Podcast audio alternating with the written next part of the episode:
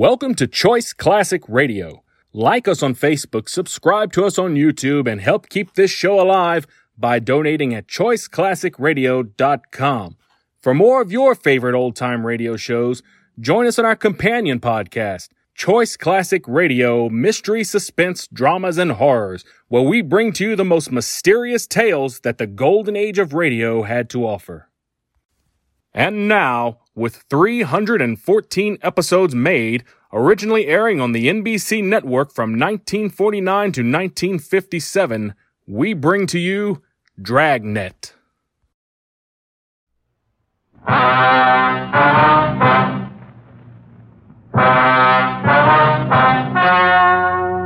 The story you are about to hear is true. Only the names have been changed to protect the innocent.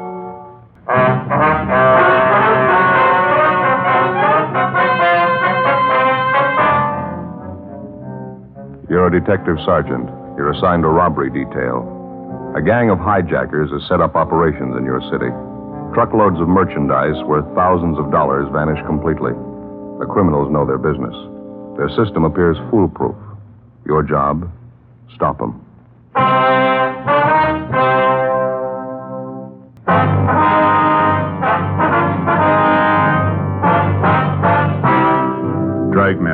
The documented drama of an actual crime. For the next 30 minutes, in cooperation with the Los Angeles Police Department, you will travel step by step on the side of the law through an actual case transcribed from official police files. From beginning to end, from crime to punishment, Dragnet is the story of your police force in action. It was Saturday, November 8th. It was foggy in Los Angeles. We were working the day watch out of robbery detail. My partner's Ben Romero. The boss is Captain Didion. My name's Friday. I was on the way back from R&I, and it was 11.23 a.m. when I got to room 27A. Robbery detail. Joe? Hi. Where you been, anyhow? I've been sitting here 20 minutes waiting for you. Oh, I'm sorry. I've been checking a couple names through R&I. It took a little longer than I figured. The least Yes. you could do is leave a note in the book. I do the same for you. I've been sitting here 20 minutes. Oh, I told you I'm sorry. What's the matter? Are You feeling well? No, I'm all right. I'd just like a little cooperation, Joe, that's all. What's the matter with you? Oh, I don't know. I guess I was mad when I woke up. Got a crazy house. Well, what's the trouble? Did you have an argument with your wife? In-laws, they're visiting again. Six of them. Oh, where are they sleeping? All over the place. Four adults, two kids, and a gray fox terrier. He's not even housebroken. Yeah. How long are you going to stay? A couple of days? Two weeks. I don't know how I can last it out, Joe. They're crawling all over the place. Kids screaming, dog tearing up the front room, no privacy. I don't know what I'm going to do. Well, why don't you just level with them? Ask them if they wouldn't mind staying at a motel for a couple of days. I suggested that to the wife this morning. What'd she think? That's when the argument started. Oh. Hey, um, I almost forgot to tell you that truck driver finally showed up. That uh, Frank Burr. Oh, yeah, it's about time. Where is he? Took him across the hall to the mug room. Got him checking out some coming out mug books. Guess we better see how he's doing. All right. He sure took his time getting here, didn't he? Yeah, didn't offer any excuses. He's no more help than he was yesterday. Yeah. Surly. Not very cooperating. How you doing, Mr. Burroughs? You remember my partner, Sergeant Friday. How are you, Burroughs? I got a headache. This is just a waste of time wading through all these pictures. I've been through two of these books already. I couldn't identify any of the guys. Yeah, we know it's pretty tedious. We'd just like to have you check through a few more volumes, if you wouldn't mind. Look, I don't mind giving you a hand when I got time, but I got things to do today. I got something on for tonight. Have to get a haircut, my suit pressed. Well, this thing's pretty important to us, Burroughs. I know we're putting you out, but we need every lead we can get. We'd certainly appreciate it if you could just give us a little more cooperation. I don't know what else I can do. I told you everything I know, just the way it happened. A few more things we'd like to ask you about, sir. Some of the details you didn't make quite clear. Oh, what details? How do you mean? Details about the hijacking. Mind going over it again for us? I laid it out for you the last time you talked to me, just the way it went. It's the same as the rest. Well, how do you mean the same as the rest? Well, the other hijackings are the same as those, no different. You pretty familiar with the other jobs, are you? Well, followed them in the paper. Read the bulletin the cops got out on them. It's up on the dispatch board in the garage. Hey, is that fresh water in that cooler over there? Yeah, I think so. Help yourself. Thanks. Gotta have a couple of aspirin for this headache. Can't take aspirin without water. Yeah.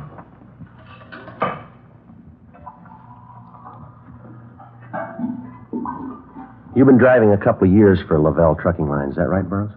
Yeah, that's right, yeah. Wonder if you'd mind running it through for us again, Burroughs. Maybe there's a few details about the thing that you forgot to mention, huh? Well, it won't be any different than last time. I pulled out from the loading dock about 6 o'clock yesterday morning, hauling a load of Scotch whiskey over to Phoenix. Mm-hmm. Pulled up for the red light at Alameda and Jackson. That's when the guy pulled open the door and got in next to me. Put a gun in my ribs, told me to look straight ahead. First thing he did was hand me that pair of goggles and tell me to put them on. Same kind the welders use.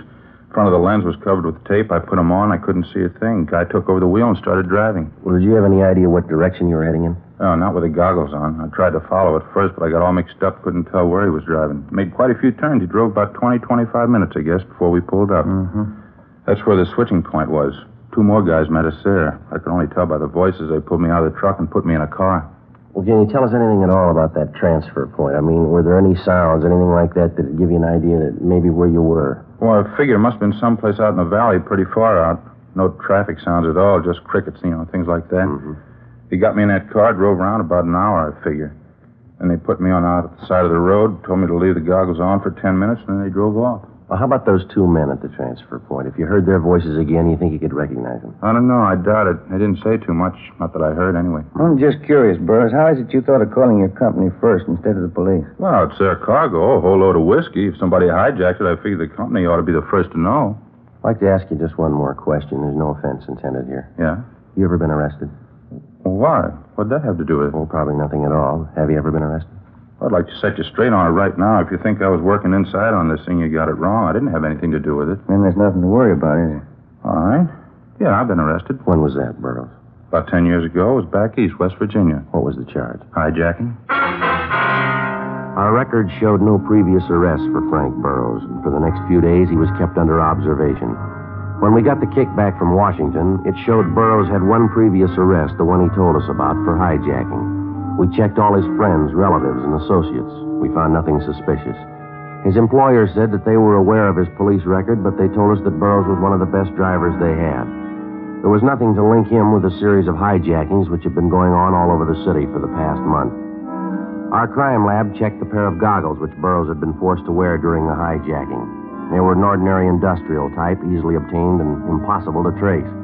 Other than those belonging to Burroughs, there were no fingerprints on them. Late that afternoon, the missing truck and trailer was found empty in a deserted section of the valley. No latent fingerprints or other physical evidence. 9 a.m. the next morning, we met with Captain Didion. Cargo's gone, huh? Not a trace of it. That's it, Skipper. High grade Scotch whiskey, 150 cases. Got out of Bolton all the liquor wholesalers. The serial number's listed. That ex-con Burroughs, nothing turned up on him? No, nothing. We double checked everything about him. He's clean. You didn't get a thing off that abandoned truck. No prints, no physical evidence. Seems like they got it down to a science. Tell that to Thad Brown. He's getting all the kicks from the warehouse operators. 30 days and six hijackings. How about moving faster? Well, as you know, we got 12 stakeouts running down freight loads, Skipper. Yeah. Incoming, outgoing. Got three girls in the stats office doing nothing but making runs for us. No new suspect. We've got a meeting with an informant after lunch. He figures he may have something. There's nothing to bank on. How about an inside tip-off on these jobs? Any indication the gang's working something like that? No, nothing definite, Skipper. Jobs seem to be pretty well cased, though. We've checked out everybody with a record working for the trucking lines. No reason to think any of them had a hand in it. Hmm, excuse me a minute. Didion. Yeah. Live Oak near Trenton Avenue. Yeah, I got it right. Thank you. You got another truck early this morning. Where? There's the location. Better move on it. Looks like they got their signals crossed. How do you mean? Doesn't make sense. The cargo they hijacked. What was it? A load of toothbrushes. 9.23 a.m. Ben and I drove to the intersection of Live Oak Drive and Trenton Avenue in the Hollywood Hills, where we located the latest driver to fall victim to the gang of hijackers. His story was the same as the others. He'd stopped his truck for a red light at a deserted intersection when a man jumped on the running board and pointed a gun at his head. The man with the gun took over the wheel and forced the driver to put on a pair of blacked out welder's goggles. Then the truck was moved to a remote spot where the driver was transferred to a car and later released in a remote section of the Hollywood Hills. The hijacked truck was found empty a day later. And again, there was no physical evidence, no fingerprints. The driver could add little to what we already knew. The only point that made the case any different from those that had gone before was the cargo that had been stolen, a load of toothbrushes. We began an immediate check of the neighborhood where, according to the driver, he was first held up. It was a fairly remote intersection in the San Fernando Valley. After four hours of interviewing ranchers and gas station attendants, we talked to the operator of a practice driving range for golfers located just off the highway. His name was Fred Garrison. Matter of fact, I did notice something out of the ordinary this morning. A little before 6 a.m., I think. Spotted this big semi turning off on that dirt road down the highway there. Uh, which dirt road is that, Mr. Gary? Oh, right up the highway there. See it? Oh, It yeah. turns off by that clump of trees. Mm-hmm. Couldn't figure out why a big truck and trailer be taking that road. Doesn't make sense. How do you mean, sir? Well, it's a dead end. No reason why a driver turn off there by mistake. There's a big sign right there at the intersection. Says not a through street. Right there. See it? Plain as day. I wonder if you could describe the truck for us, Mr. Garrison. Well, it's pretty good size. One of those big aluminum jobs. Black lettering on the side, I think. Yeah, it turned off the highway, went down the dirt road a little ways, and then it turned off into that grove of trees, and the driver cut the lights. Mm-hmm. Did you notice any activity going on at all? No, no, I didn't. Oh, maybe I should have walked over and checked it. I figured it was just some truck driver pulling up to catch a few winks of sleep. I see. My boy Dave was with me at the time. Wanted to check it, but I told him to mind his own business. Says a couple of minutes after the truck pulled in, he saw a gray sedan come down the road and park next to the truck, right in that same clump of trees. Well, now, didn't all this look a little suspicious to you, sir? Oh, I suppose so, in a way. I just don't like to meddle where it's not my business, that's all. Well, did your boy Dave get a good look at this gray sedan? Do you know that? Uh, you want to come in the office and sit down? Sure. Oh, thanks.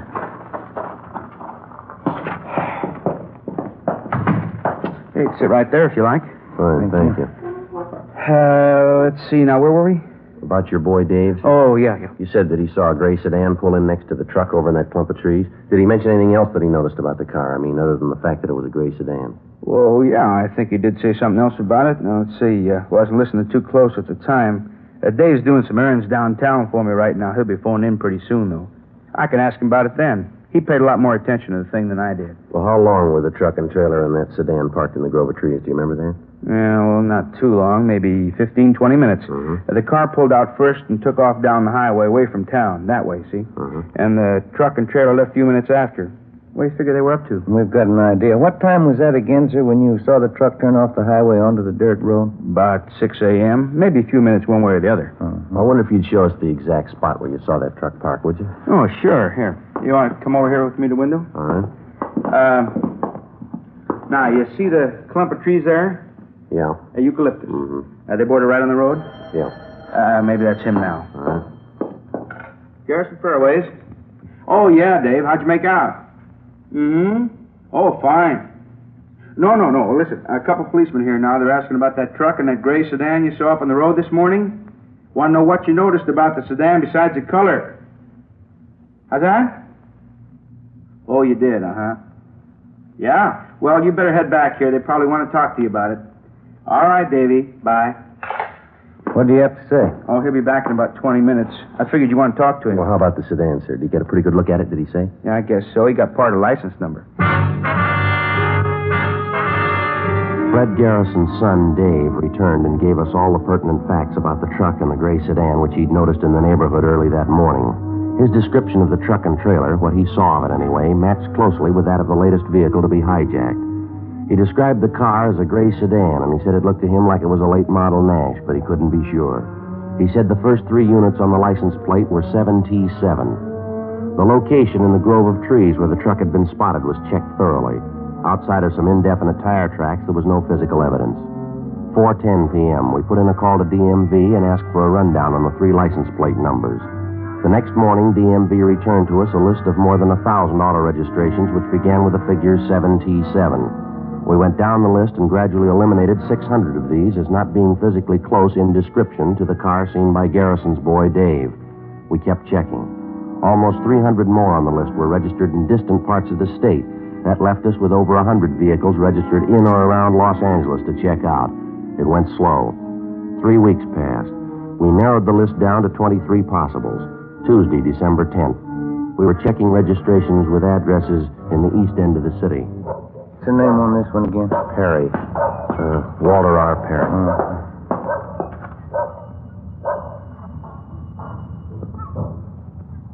Garage is straight back to drive. There's a car parked in it. Yeah. Let's try the bell again, huh?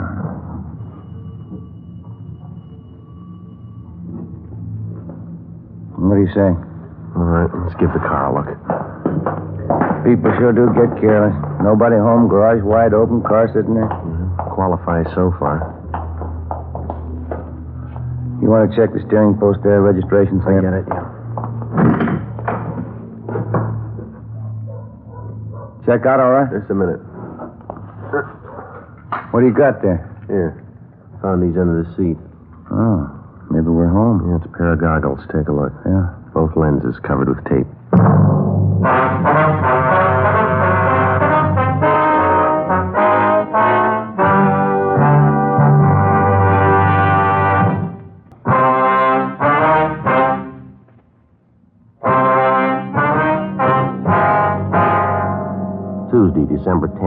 10th, 2.15 p.m. The pair of goggles found in the automobile registered to Walter R. Perry were the same brand and style as the goggles used to black out the truck drivers in all the previous hijackings. Ben and I searched the car, but we failed to come up with any additional physical evidence. We left the garage, checked the house again to make sure that there was nobody at home. Then we went down the street close to the house to where we'd parked our car. We put in a call to R&I and requested a make on Walter R. Perry. He had no previous criminal record.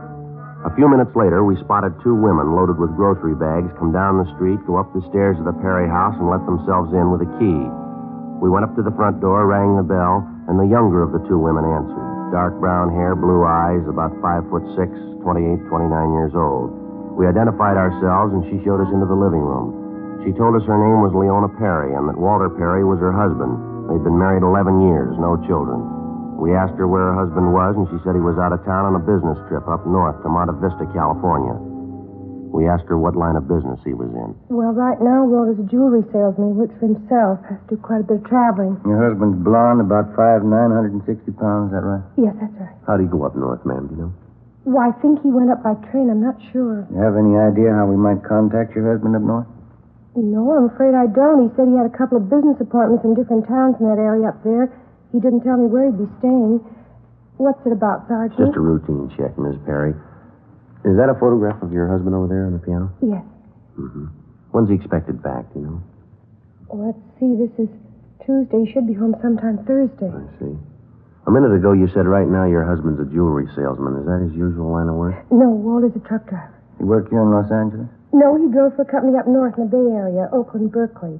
He had that job for ten years, almost from the day we were married. Mm-hmm. And then last December, he had a fight with the boss and he quit. We moved down here to find work, but he just couldn't seem to get placed. How long's he been selling jewelry, ma'am? Oh, about eight months, I'd say. He's doing very good at it. We have more now than when he was driving a truck. A lot of money in the jewelry business. Well, it's just you and your husband living here. Is that right? No, my mother lives with us, too. We just got back from doing the shopping. I guess she's busy putting the groceries away. I see. Mom? Ma? Oh, say that's all right, ma'am. I think you can give us the information we need. Well, I'd like to know what this is about. I'd appreciate it if you'd tell me. Walter isn't in any kind of trouble, is he? Just a routine investigation, Miss Perry. Doesn't necessarily mean your husband's involved. I can tell you right now, my husband isn't involved in anything. Walter's never had trouble with the police in his life. Walter has trouble with the police? What is it, Leona? It's nothing, Ma. These policemen want to talk to Walter. They just want to ask him a few questions, that's all. Uh, this is my mother, Mrs. Burt. Ma, this is Mr. Friday Mr. Romero. Miss I told you, Leona. I felt it all day. Something's wrong. Walter's done something, hasn't he? Now, don't start on that again, Ma, please. The officers told me they want to talk to Walter, that's all. What for? If he hasn't done anything, why do they want to talk to him? Routine duty, ma'am. There's nothing to get excited about. I knew it would happen. I felt it all the time. That funny job he has, selling jewelry, going out at all hours. Couldn't fool me. I knew it wasn't right. What's he done? We're his relatives. We got a right to know. Well, there's nothing we can tell you definitely, ma'am. Uh, How about these odd working hours your husband has, Miss Perry? What's the reason for that? Could you tell us? Well, I don't know. Walter works for himself. He just has to make business contacts when he can, that's all. Sometimes it's late at night, sometimes early in the morning. Why don't you stay out of it, Ma? After all, it's our business. Walter's in mine. You just mark my word, Leona. Find out about this. That husband of yours has done something, and these policemen are after him. I knew it wasn't right. I felt it all No, along. please stay Him and out. his jewelry business, his big money. I should have left and taken you with me the day it started. Walter's a truck driver. It's all he'll ever be. It's where he should have stayed. Why are you always picking on Walter? Why? Because I told you in the first place you never should have married him. Eleven years ago, I told you. I never should have come to stay with you. You couldn't go and marry one of those nice boys you met at school. It had to be Walter Perry. Well, maybe you'll see now. Trouble with the police. Now you'll see what kind of a man you Shut married. up, Ma. Sorry, officer.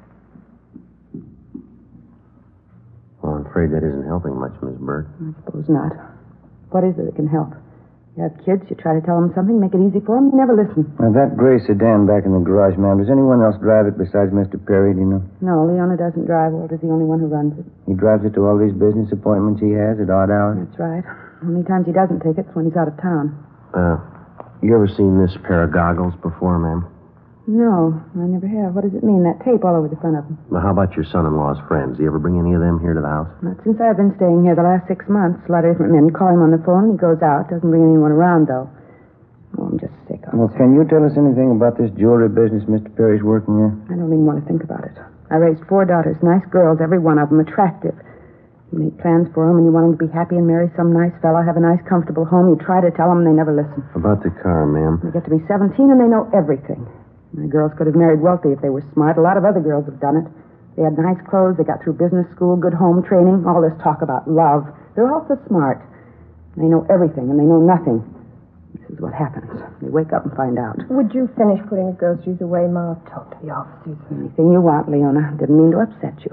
Maybe things will be all right. Just a few more questions, Miss Perry, and that's all. Well, whatever it is, I know Walter hasn't done anything wrong. He wouldn't do anything wrong. It Doesn't make sense. There's just no reason for it. I remember your father, Leona. Sixteen years we were married. One night he packed up and left me. There wasn't any reason for that either.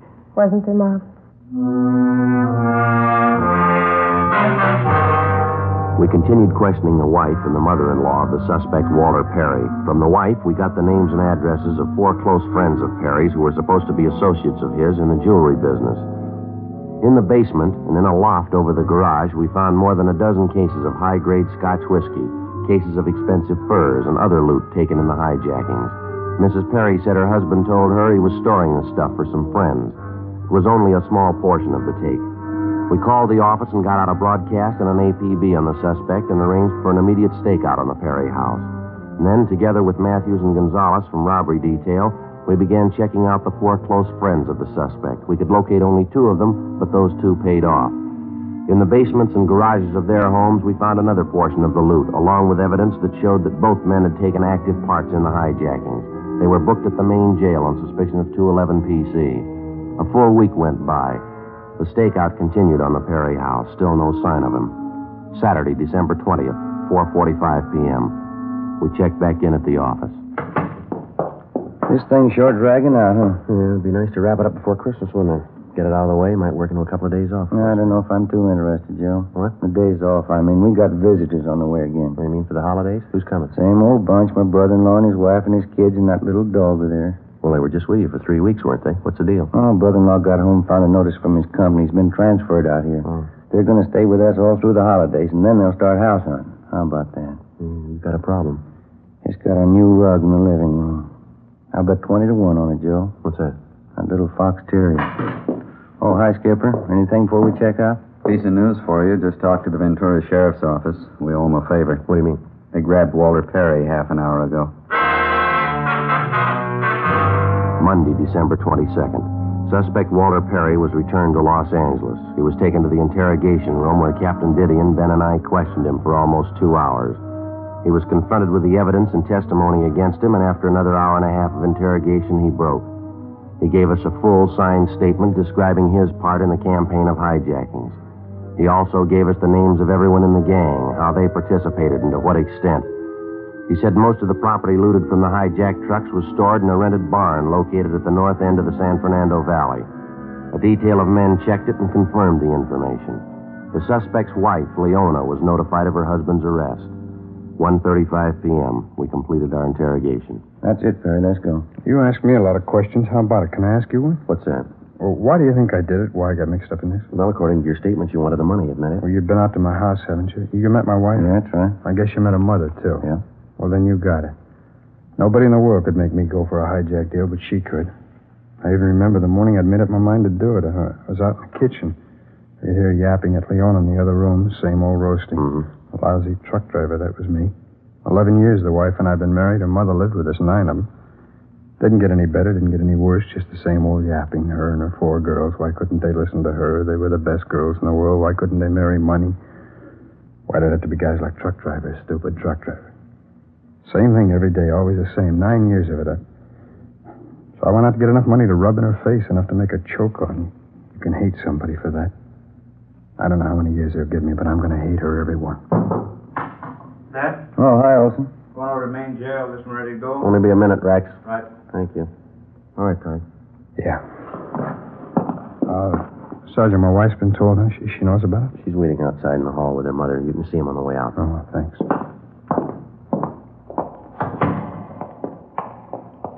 Walter, Hi, honey. I'm sorry. Walter, why did you do it? Ask your mother there, honey. You heard as much of it as I did. Nine years worth. I, I guess it finally got me sick. She wanted you to have money, so I went out to get it. You you come and see me when you can? Leona isn't going to any jail to see you. I knew it all along. I knew what you were. It's the truth. She never should have married you. All right, Perry. Let's go, mister. Walter. Walter. Why? How you figuring? I don't know. How about some coffee? Okay. Sure is funny. You see other people sweating it out, your troubles look like nothing. I'm just thinking about it. What's that? Those in-laws of mine. What about them? Guess I haven't got it half bad.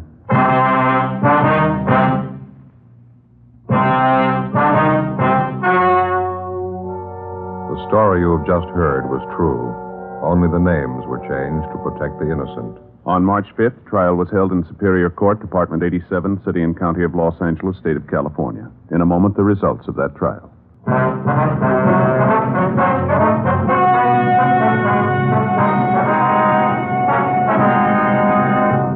Walter Richard Perry was tried and convicted on several counts of robbery in the first degree.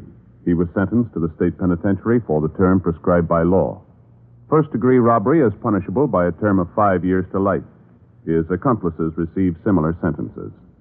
Ladies and gentlemen, as we know, thousands of people in Kansas, Missouri, Oklahoma, and Illinois have been driven from their homes by floodwaters. Many are being sheltered and fed by the Red Cross. All Americans are urged to give through their local Red Cross chapters. Your contribution of just a dollar will give you a feeling of justifiable pride.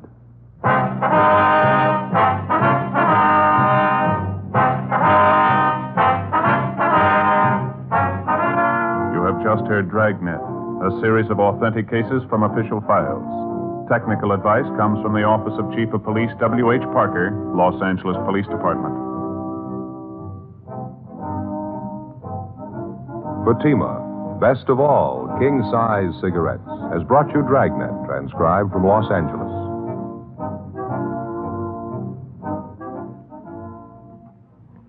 Stay tuned for Counter Spy, next on NBC.